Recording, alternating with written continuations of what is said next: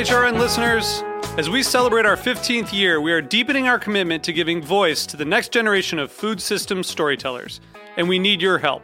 Our internship and fellowship programs help activate new possibilities for underrepresented and underestimated young people through experiential journalism, audio engineering, and production training. Through these unique programs, HRN helps food equity stewards build essential workforce readiness skills that expand their potential and foster economic mobility. Please consider supporting these critical programs. And with a minimum donation, you can be entered to win a dinner for two at an amazing restaurant in one of eight cities and tickets to a concert at a great venue in one of those cities. We have incredible partners across the country who have donated, as they also share our passion for helping to educate the next generation of food systems storytellers. Check out heritageradionetwork.org slash 15 to donate and enter to win today. That's heritageradionetwork.org slash 15 to donate and enter to win today. And make sure you donate before March 31st. Thank you.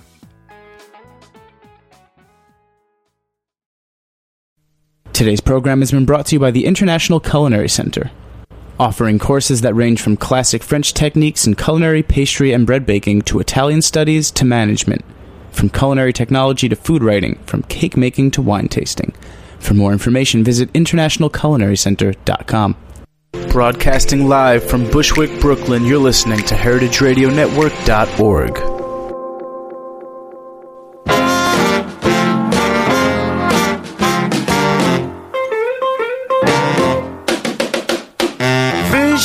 welcome to Cooking Issues. This is Dave Arnold, your host of Cooking Issues, coming to you live every Tuesday from roughly 12 to roughly 12:45 at the Heritage Radio Network in the back of Roberta's Pizzeria in Bushwick, Brooklyn. Jack decided not to show up today because, uh, girlfriend's birthday. well, we had the fundraiser over the weekend, and now he's just too big for us, right, Joe? Yeah, he's doing presidential things right now. I'm guessing. Yeah, he's just you know he's like smoking you know tobacco rolled in hundred dollar bills and all kinds of crazy stuff over there in the Heritage Radio uh, headquarters. But thankfully, Joe is with us, and as always, Nastassia the Hammer Lopez. How you doing? Good. Yeah. Apologize that we were not able to do the live uh, cooking issues uh, with uh, Harold McGee over at the Harvard because well, we just couldn't do it. We had to. We, I mean, that's all there was to it. We couldn't do it. We were prepping out. The class started as the show would have been ending, and that would have been uh, that would have been a big poop show had we done that, right? Mm-hmm. True. True. True. Uh, so, speaking of McGee, uh, Harold McGee and I will be in London, and we're going to go to the Brogdale in Faversham, where Nastassia and I went like a year and a half ago, maybe. Yeah. It was two years ago? Two years ago. Two years ago? And uh, it is. mm, Well, okay, look. Okay, look. All right, fine.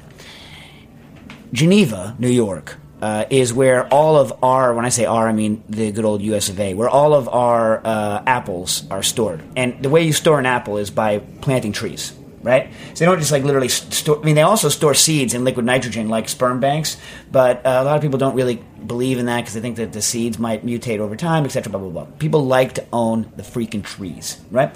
Then also, if you have the trees, you can see how they respond to various things. And the, the reason that our tax money goes to it isn't because people uh, the people who decide the tax money stuff think that you know we should have wide variety of delicious apples. They're more worried that some crazy apple disease is going to come through and kill every apple except that one crazy variety that they saved. Right? At least that's the original genesis. The reason there's money behind this project.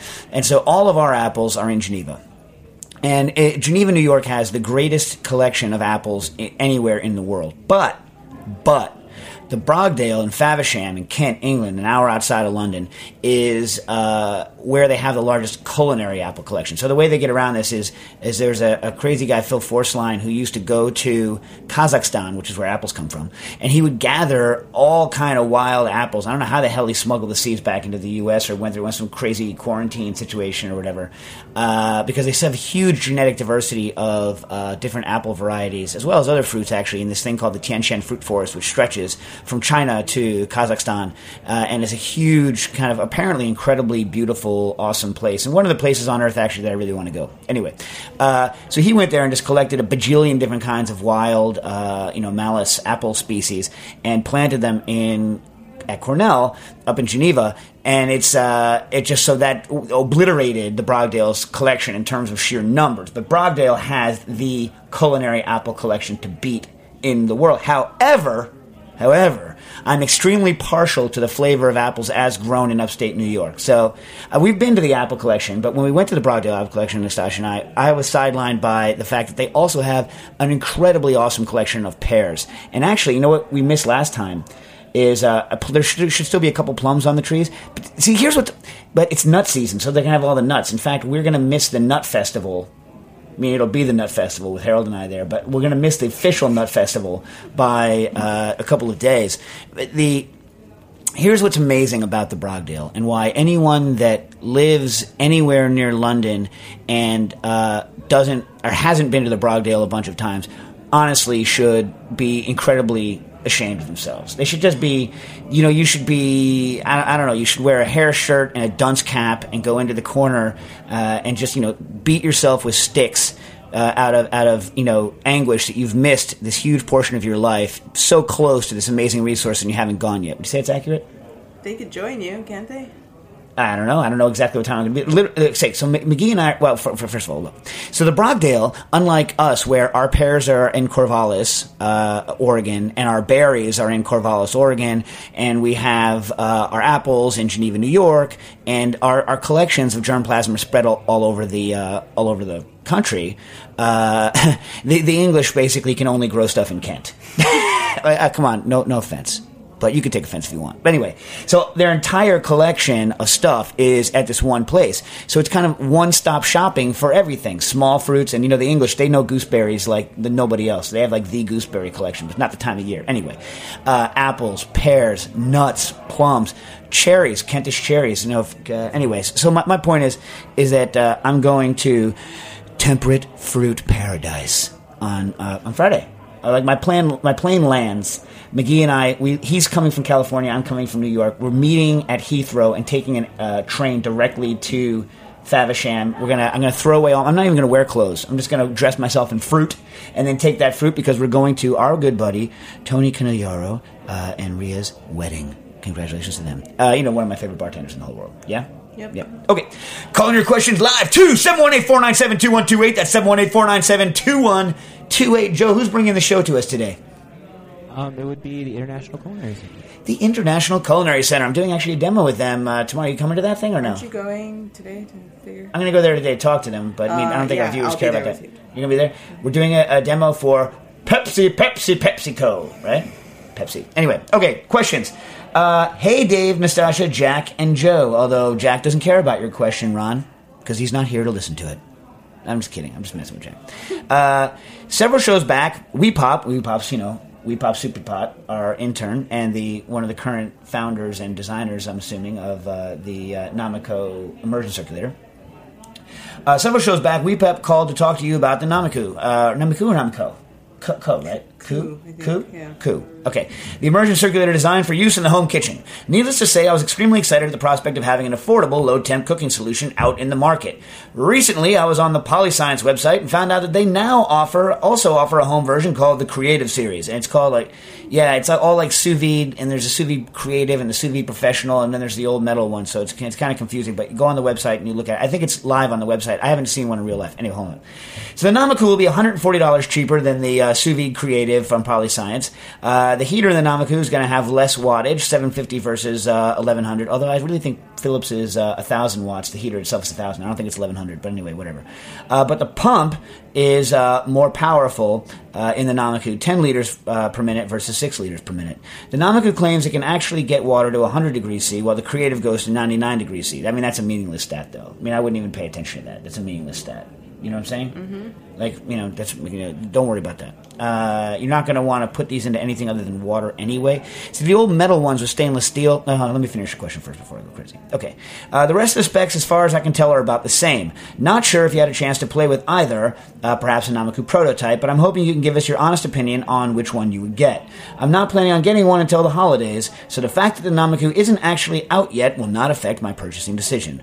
Also, I'm currently a student at the ICC, and I hear you'll be teaching a few classes this month. Is that true? I'm in level six, uh, which is the last level. It's the level that the students cook in the restaurant. So at the school, there's there's six levels. The last two levels uh, cook in the restaurant. So the you know the first two you're kind of learning stuff. The third one more learning stuff. Uh, fourth one, you're doing family meal for the whole school, and five and six, you're in the restaurant. Okay. Uh, if you're around, I'll be sure to say hi. I'll be the giddy Chinese guy with the sweaty palms. Thanks. Love the show. Ron fan. So, Ron, obviously not, a, if you have sweaty palms, not a good chocolate worker. Shouldn't work with chocolate. Don't go into pastry, my friend. I mean, I guess you could, but I mean, if you have sweaty palms, it's going to be difficult working with chocolate and pastry, correct? Yeah. I mean, there, there are certain people who are, it's a known thing, certain people have warmer palms and they have a very difficult time with things like chocolates. Just a known fact. Anyway, um, okay.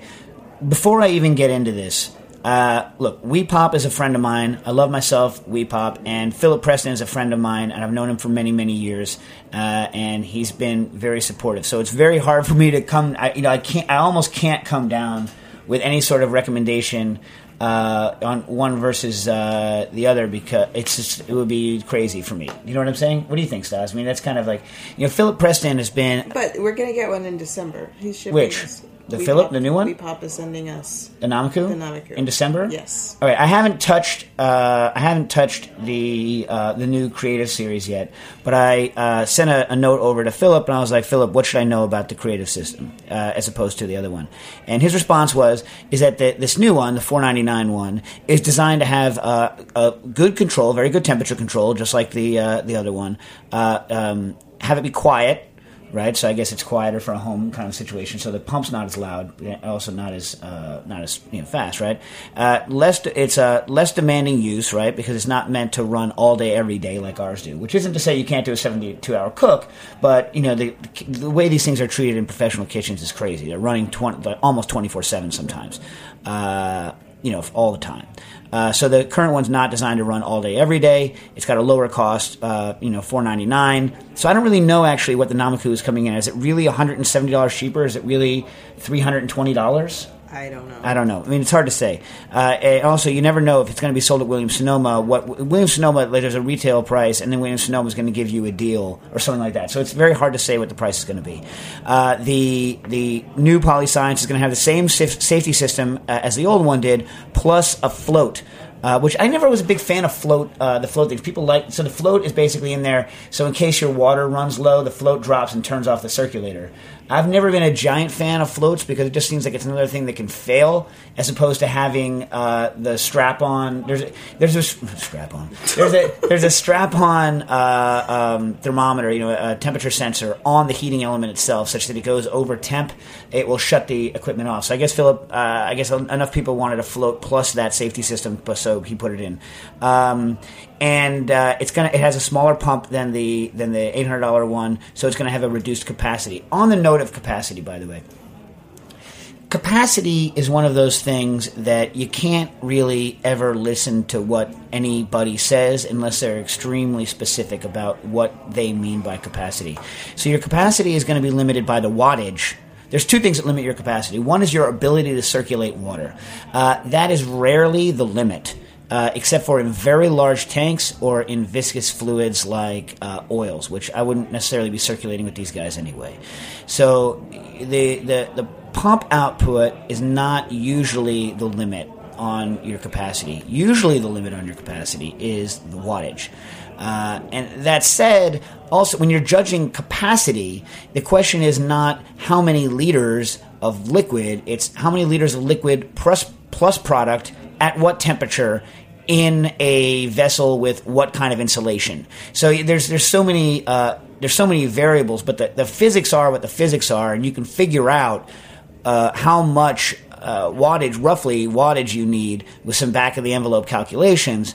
So for me, the main the main thing is when I was talking to WePop, the the new circulator, uh, the Nomiku, is uh, you know it has a smaller capacity and it's designed to have a smaller capacity at 750 watts. And their feeling is is that's enough wattage to get away with most of the things that you're going to want to do in your house but they opted to have a more powerful pump. Whereas Philip was like, I don't care about the pump, uh, but I want to keep the same wattage because I don't actually know why uh, why the Nomiku why they took the wattage down to 750. WePop told me once, but I can't remember what what his explanation was because not. I mean, it could have been uh, fitting it into the package because it's a very thin stick package. The Nomiku also is very small, right? Yeah. And we haven't played with it yet. I mean, small is good because small means it takes up less space in your bath. Anytime you can take up less space in your bath, it's probably a good thing.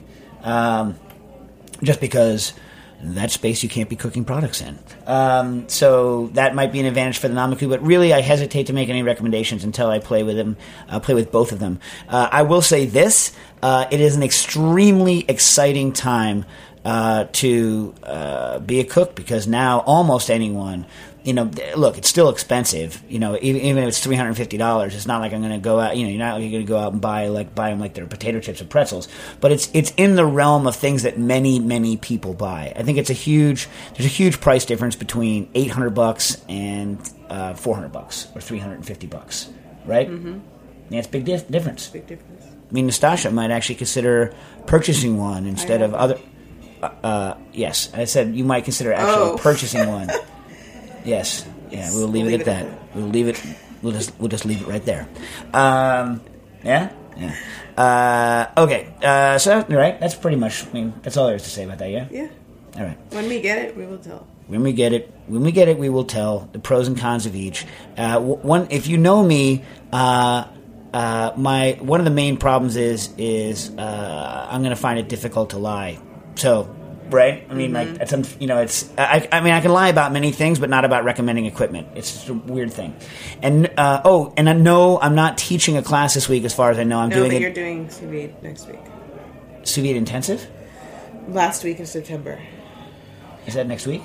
No, two weeks from now. Oh, so I will be in. Uh, I will be. I, it might, is the class full?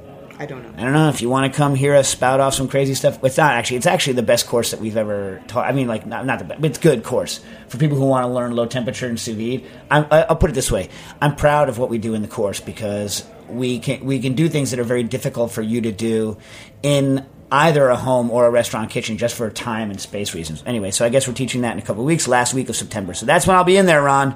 I'll be in tomorrow, but I'll be dealing with the Pepsi people. Okay, should we take our first commercial break? Signing books. Yeah. Signing books? What books? Anyway, Techniques. coming right back with cooking issues.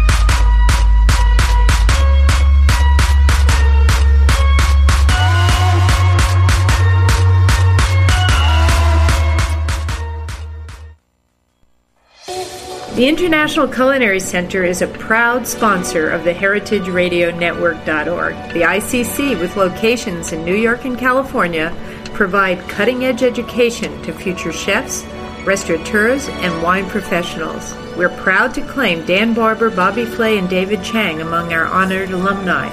This is Dorothy Cann Hamilton from Chef Story.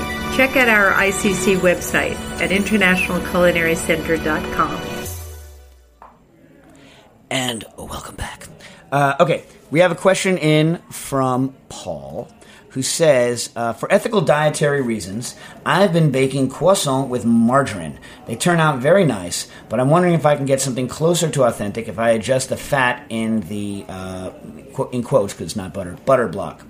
The two main problems uh, I think I face is that one, as far as I can tell, it's impossible to get unsalted margarine, and two, I'm guessing margarine. I, I am guessing margarine has a higher water content compared to butter. Uh, secondary issues could include uh, altered melting point, issues with saturated fat or trans fat content, etc. I'm wondering if it might be possible to approximate something closer to unsalted butter in water content and reduce salt levels by making a mixture of margarine and vegetable shortening, or, pro- or possibly trying to match the water content by evaporating moisture from margarine, but likely increasing the salt levels on a per volume level. If it matters, the dough is relatively wet, uh, moderately enriched with a small amount of fat and some sugar, given a very quick mix with low gluten development, but then spends 12 plus hours in the fridge for a rise and to develop gluten and flavor. Any thoughts? Thanks, Paul. Okay, so um, yeah, here's the thing. First of all, you know, you have to be making sure anyway that you're using a margarine that has. Uh, um, if you if you if you don't want the butter, I'm assuming you don't want. Assuming you want vegan, right? That's the assumption, right? And so, uh, you know, there, I'm, and I'm, therefore, I'm sure you're aware of the fact that many margarines contain um, milk. Um, actual milk in the for flavor in it, milk products in it for flavor.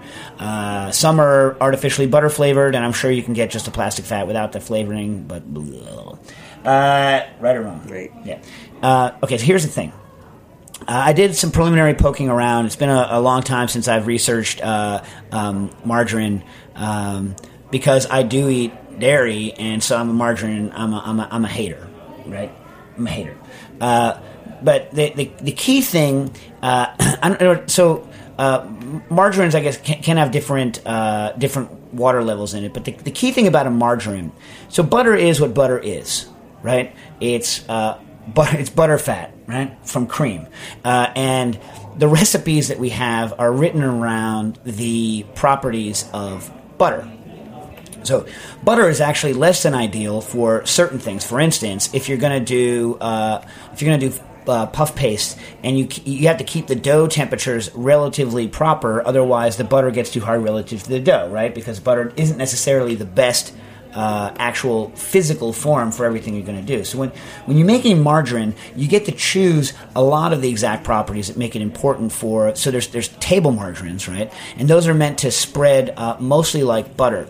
And the the main characteristic that you're looking at, other than like the, nowadays they're much better at it. Like margarine used to taste really Christ awful because they couldn't deodorize it properly, and it just tasted of awfulness. Because the way you make the margarine is you press like any old crud, I mean, unless it's specified, but you press any old crud and, and you extract oil from um, you extract oil from things like seeds, soybeans, whatever. Usually with some crazy solvent, uh, you know, some sort of like light petroleum fraction, which you then get rid of. You're then left with uh, oil plus gum and sludge and oil breakdown products, which are uh, like one of the things they can do uh, with. Um, so if there's too many free fatty acids in there, they add uh, lye to it, and they, and that turns it into soap, and then they wash the soap away. So there's and by the way, none of this I'm against. I'm not saying I'm against that. I'm de- definitely pro, you know, that kind of a technique. So then they uh, they wash away all the impurities, and then they de- usually deodorize it. When they're going to make margarine, they sometimes do the deodor- deodorization step at the end. So then you're left with these raw inputs that have various different fatty acid profiles,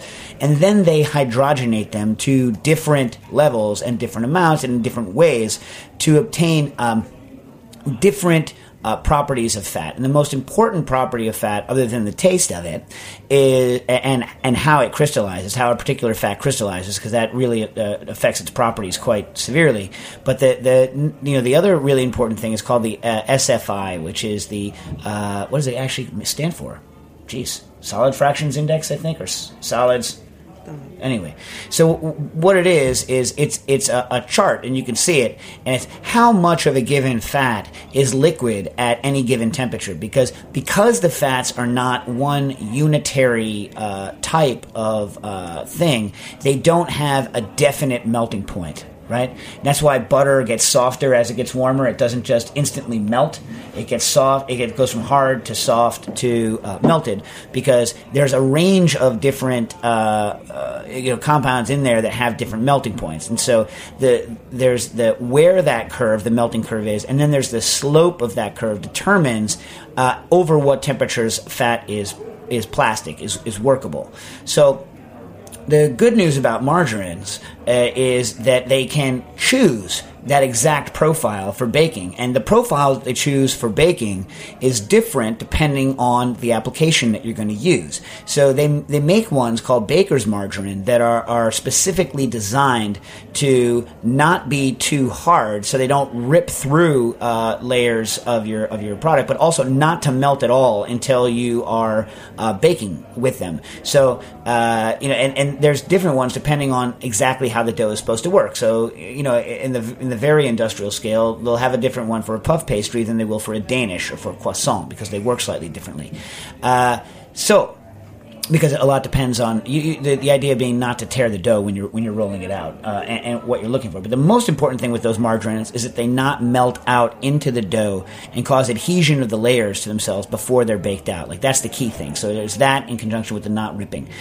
Um, on water content, I wasn't able to find the app. I mean, so oh, so so I looked this morning trying to find anyone that sold uh, these varieties of uh, margarines to the public. Like I looked on Amazon for Baker's margarine, I couldn't find it. I could, I, Chet Baker, the musician, had a song called Margarine. I was able to find that. You can download that for ninety nine cents. But I wasn't able to find less than fifty pounds of Baker's margarine, and no one that kind of sold uh, to you know just to you know normally to us. So if anyone out there knows a source of Baker's margarine, um, I, I'd appreciate it. And so if you, I mean, and they're technically highly superior products. They just, you know, they also add a lot of other stuff like, you know, like oils and whatnot.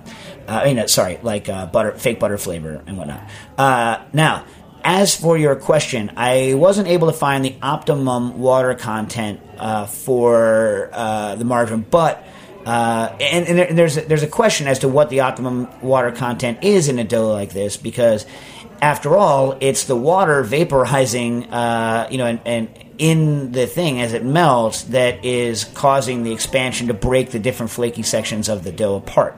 Uh, in addition to, you know, in croissant, obviously it's also leavened. So, uh, yes, and I know I've known for years that people want and they love the, the low water uh, European butters. For instance, like in the supermarket, you can buy Plugraf for this kind of thing. But I never have actually done the test of how important the water content is. I'm loath to suggest adding. Although you know what, Crisco makes some flaky freaking stuff.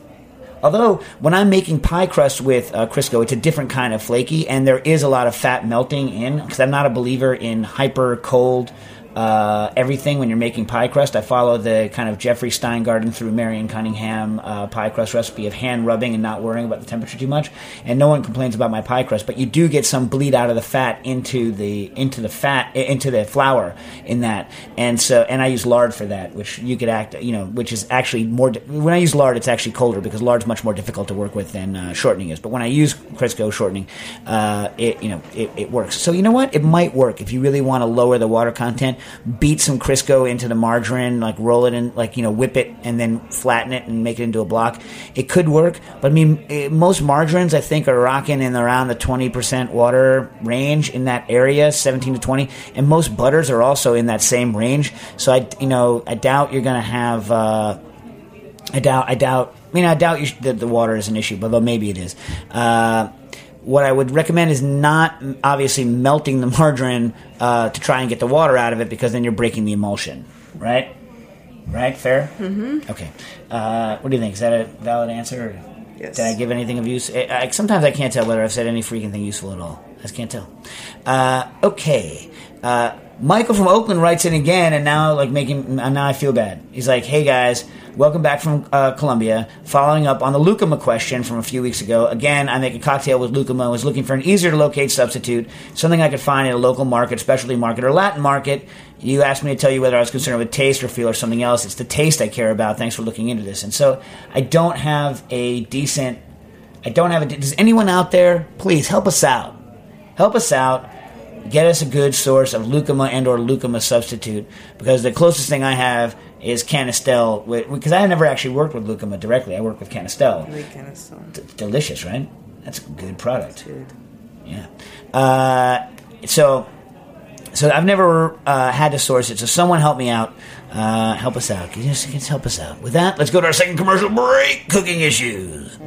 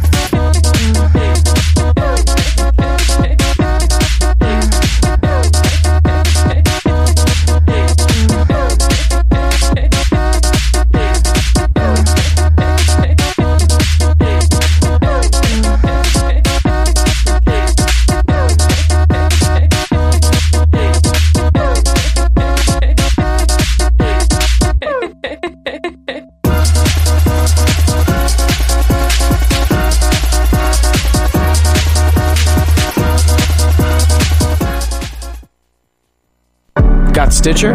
Heritage Radio Network is on it, so get it.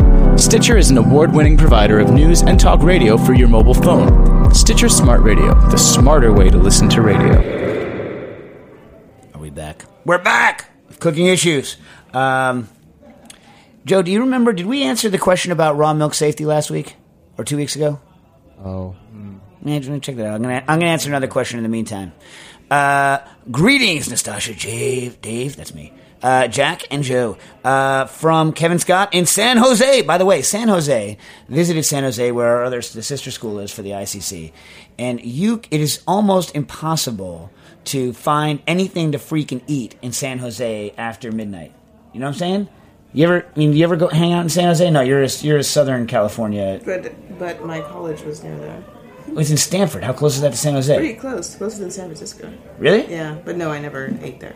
Yeah. Anyway, apparently, like somewhere there's like the late night taco stands that are supposed to be good, but no, no one could point us out. They're like, man, man. man." So you know, I was starving one night in San Jose. So Kevin, if you can hook us up with the next time I'm in San Jose, where I should get good food after midnight, I would appreciate it. Because there's like eight billion people in San Jose, right? It's like a giant freaking It's city. huge. It's huge. Huge. Huge. Okay, so there's got to be good late night eats. It's not possible for there not to be. Anyway, uh, Kevin writes, I'm thinking about buying a new 3 liter uh, tabletop centrifuge for random mad science food hackery. What should I be looking for, refrigerated or not? Any manufacturers to avoid? Swinging bucket or fixed rotor? I'd like to be able to try out things like making nut and vegetable butters, tomato water, and clarifying stocks and juices. Our tabletop model is going to have enough oomph to handle this range of things. And while I'm asking questions, have you ever experimented with meat stock clarification in a centrifuge? I can imagine being able to get a beautifully clear stock, but is there flavor loss?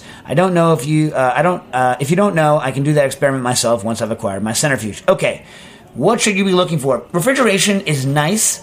Um, I, I mean, I love having refrigerator on my centrifuge, but that said, and there are some products that it's very it's very helpful to have but it, it adds a it, obviously you need more power and it's a lot more space and the unit is a lot heavier uh, so you know if you don't need the refrigeration if you don't want it um, you can get a much more compact system without refrigeration so and there are ways to get around the refrigeration. For instance, uh, putting your buckets in the freezer before you load them so that they're cold. Um, X, Y, X, Y, Z. The, the, your product does heat up quite a bit uh, in a centrifuge as it's spinning. And it's because of the incredible friction um, that's just generated by the by the you know this thing spinning around in the air. It gets quite warm. So we're talking the product that goes in pretty close to room temperature can come out at body temperature really at the end of like a 15 minute spin or something like that. So if you have a product that you um, where the temperature is critical, for instance. Butter or spinning cream uh, in, into this kind of butter mass, which is something that Wylie does at, at the WD50 or, or has done, um, then uh, refrigeration is probably a good idea. Another thing is because of the immense friction, a centrifuge can chill very, very rapidly. So one of the advantages that I think of having a refrigerated unit is, um, you know, we'll do juices. When we're doing juices, I usually blend, uh, you know, whatever fruit it is in a VitaPrep along with the enzyme until it's slightly above water, water uh, body temperature. That means the enzyme works almost instantaneously and we can spin right away. I don't have to wait for the enzyme to break down stuff at lower fridge temperatures.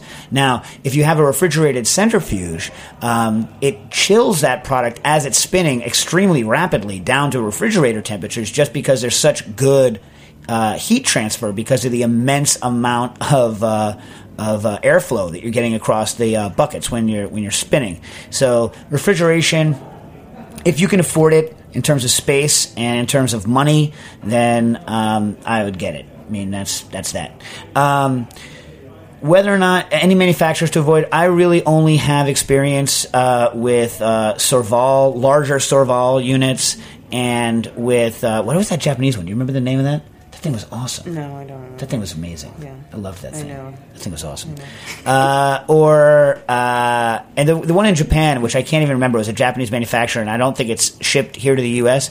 But the awesome thing about that, other than the fact that it was awesome, it was very compact. Right? It had a plexi top, and there's some American, there's some manufacturers here that are, uh, I forget who, like CentriVap, I forget who makes those, but uh, there's a couple manufacturers with plexi tops, and they're kind of fun because you can get a, a, a, strobe tach and shoot on the thing, and then you know see the product as it's clarifying. It's not really necessary, but it is fun. But the awesome thing about that Japanese one was that the it, the the buckets, the aluminum buckets, had stainless steel thin inserts that went into it that you could just use over and over, and they were just really just really nice unit and really quiet, smooth. Anyway, so I, most of my experience has been with Jouans, uh, and the Jouan is nice, is a nice unit, but it's they're older because the company's out of business. It was bought by Thermo, which makes still makes a lot of centrifuges, and then uh, and then the company was retired. The brand name was retired.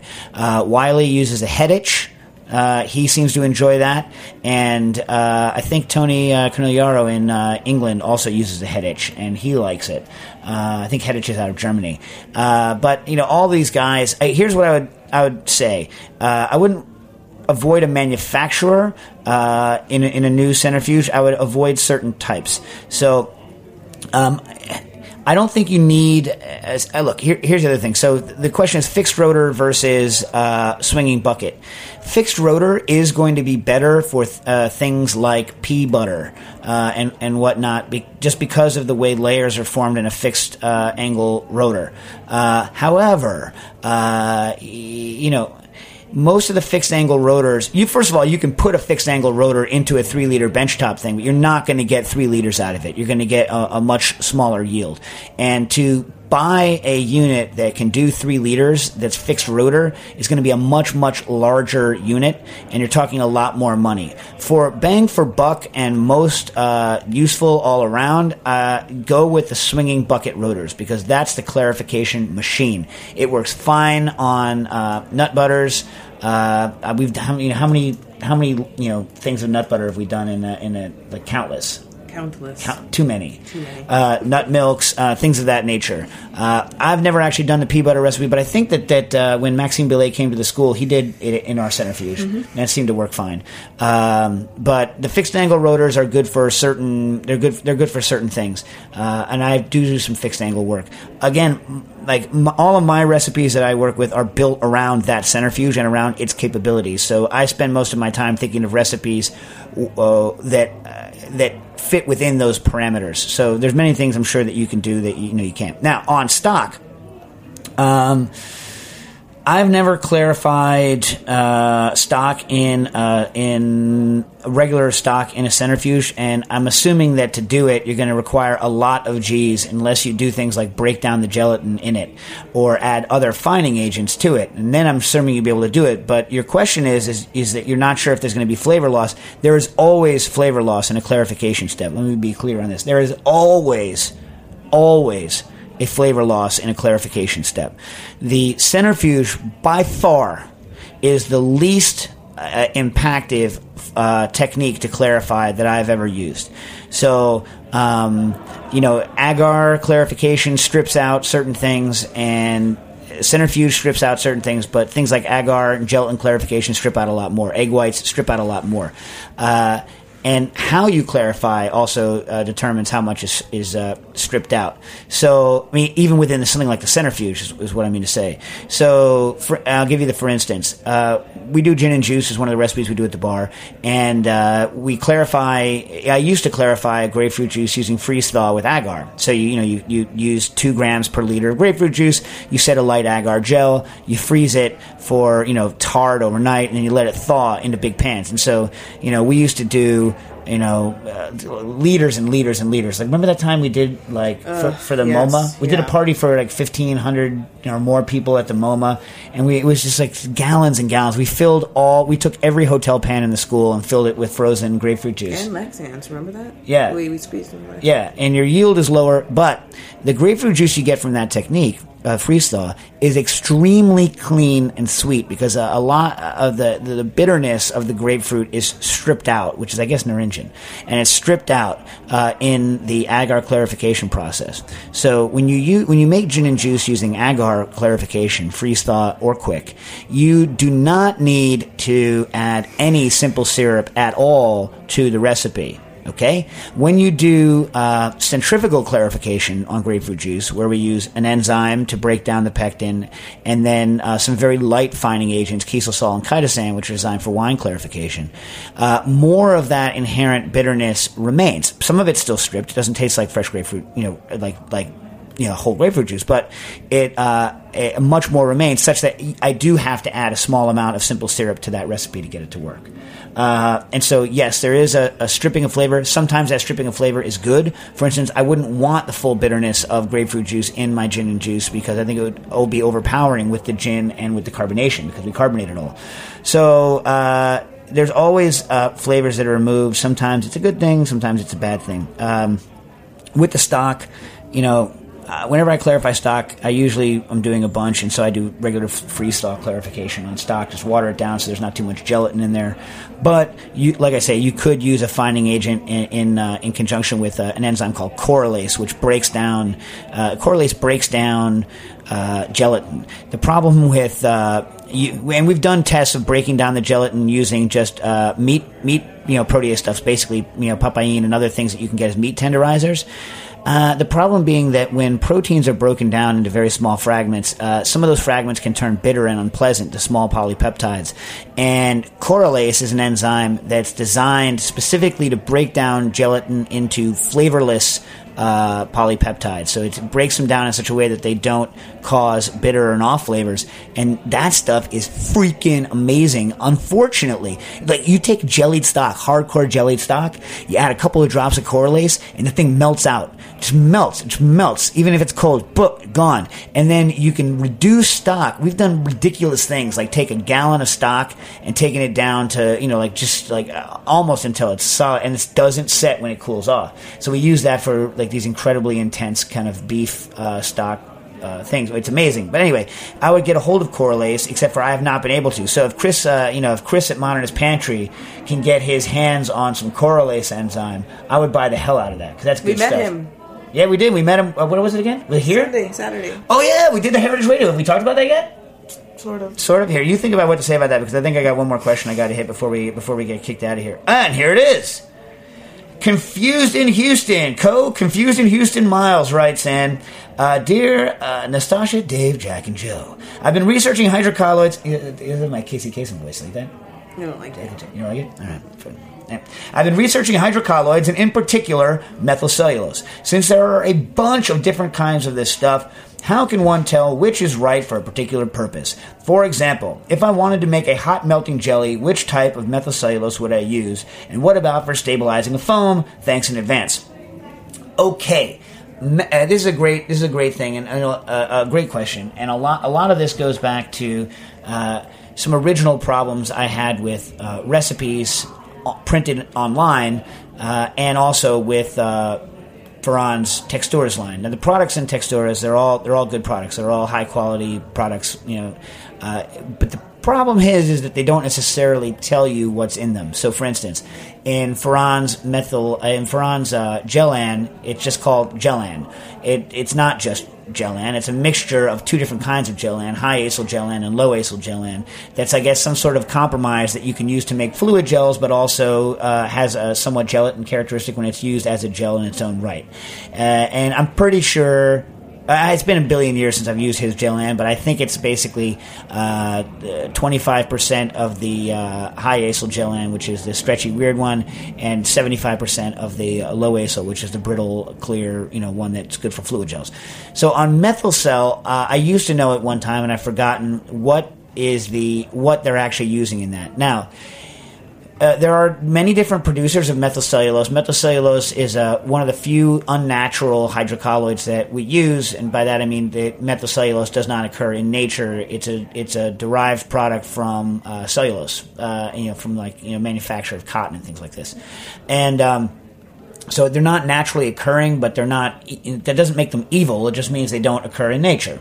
Um, but there are a zillion different kinds. There's straight methylcellulose. There's hydroxypropyl methylcellulose. There's there's a there's a bunch of different ones. Uh, the ones that and there are several manufacturers of it. The ones that I use and have used are manufactured by Dow, and Dow Dow's brand name is Methocel, right? M E T H O I can't spell it out. S E S E E L, Methocel, and they and those are the ones that most chefs write their recipes around. Dow Methocel. The good thing about Dow is that Dow has online, or they used to. If they don't, I can email or put on my thing uh, a bunch of. Uh, uh, technical documents on exactly what they all do. Uh, so any recipe that you get, you should try to convert it into the type of methocel that you want. The interesting property that you allude to with uh, Methocel that it has is that it's one of the very few things that, as it's heated, becomes a gel. Gels as it's heated and melts as it's cooled. This has led to a lot of people, including Wylie and Ideas in Food, and you know Nicholas Kurti would have if he hadn't died before he figured out what Methocel was. Try and make things like hot ice cream, things that uh, things that uh, are solid when they're hot, and then you put it in your mouth and it melts. Kind of an inverse thing of ice cream. The problem is, I think it's a fundamentally flawed idea making hot ice cream because, like, I can go into it later. I don't have time to go into why I think hot ice cream is a fundamentally flawed idea, but. Uh, so it's a very interesting product because of this way that it, sets as it's heated, and it's because it becomes less soluble as it's heated, drops partially out of solution, and forms a gel. Uh, now, there's w- wide variety of uh, ones in the Methocel line, and not all of them form good gels, but they're arranged in the order of how they gel. So the mo- the hardest gelling one, but it actually you know squeezes out a lot of water, is uh, the SG series, and those are stands for super gelling. And those hard gelling ones also gel at the lowest temperature. The next series up, and it's very very you know you know not that hot, like a, like 120 Fahrenheit or something like that, starts chilling. I forget the actual numbers. Uh, the next is the A series. So those are the two ones that are mainly used for gels in things like noodles that set when you squeeze them into broths and all those things. That's what those things those things excel at that kind of um, application and they're used for that. The uh, other series, uh, I, I don't really use the K series that much, but it's a higher thing. The, the series, other series that I use, the E series was discontinued. The E series is good at film forming, and so people are making crackers and biscuits out of it. although I don't particularly like Methocel E series, uh, but the one that uh, I use the most is the F series, and that's the one that you use for meringues and for whipping. So that's the one that's a good whipping agent. Okay, so the SG and the A series are the ones that you use for gelling, and the F series is the one that you use for uh, like those meringues that you dehydrate and, and they stay nicely. The other thing to worry about on Methocel, Dow brand Methocel, is the uh, number that is after it. So there's F50, for instance, is the one that you want to use for uh, whipping things. The 50 is, and all of the numbers after Methocel are uh, a measure of the viscosity of the product as it's made. So 50 is it's in almost in arbitrary units, but it's a certain concentration of methocel has 50 times the viscosity of water at a certain concentration, blah, blah, blah. Okay? So there's F50, uh, but there's, for instance, you can get one like SG 16M, right? And here's what's freaking confusing, and I'll leave you guys with this because they're going to kick us off the, sh- off the air in a second. But here's what's confusing. They use some combination of Arabic and Roman freaking numerals, right? So SG 16M, right, is actually uh, an SG super gel with a viscosity of 16,000 because the M stands for thousand in uh, in Roman numerals. They also have some C ones uh, that are like 700, and so it's very confusing unless you just remember you got to choose the series you want, and then after you choose the series you want, you got to choose uh, the viscosity that you want it to be, and the viscosity is going to determine also how hard the gel is going to be at the end because it's probably a longer, uh, they're probably longer, you know, units, so they're probably a harder gel, and also the viscosity of the stuff as you're as you're working. I hope that helps. Cooking issues.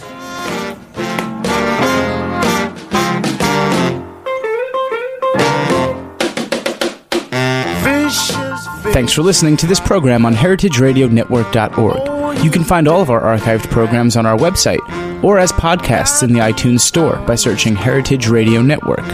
You can like us on Facebook and follow us on Twitter at heritage underscore radio. You can email us questions at any time at info at heritageradionetwork.org. Heritage Radio Network is a nonprofit organization. To donate and become a member, visit our website today. Thanks for listening. Get it straight.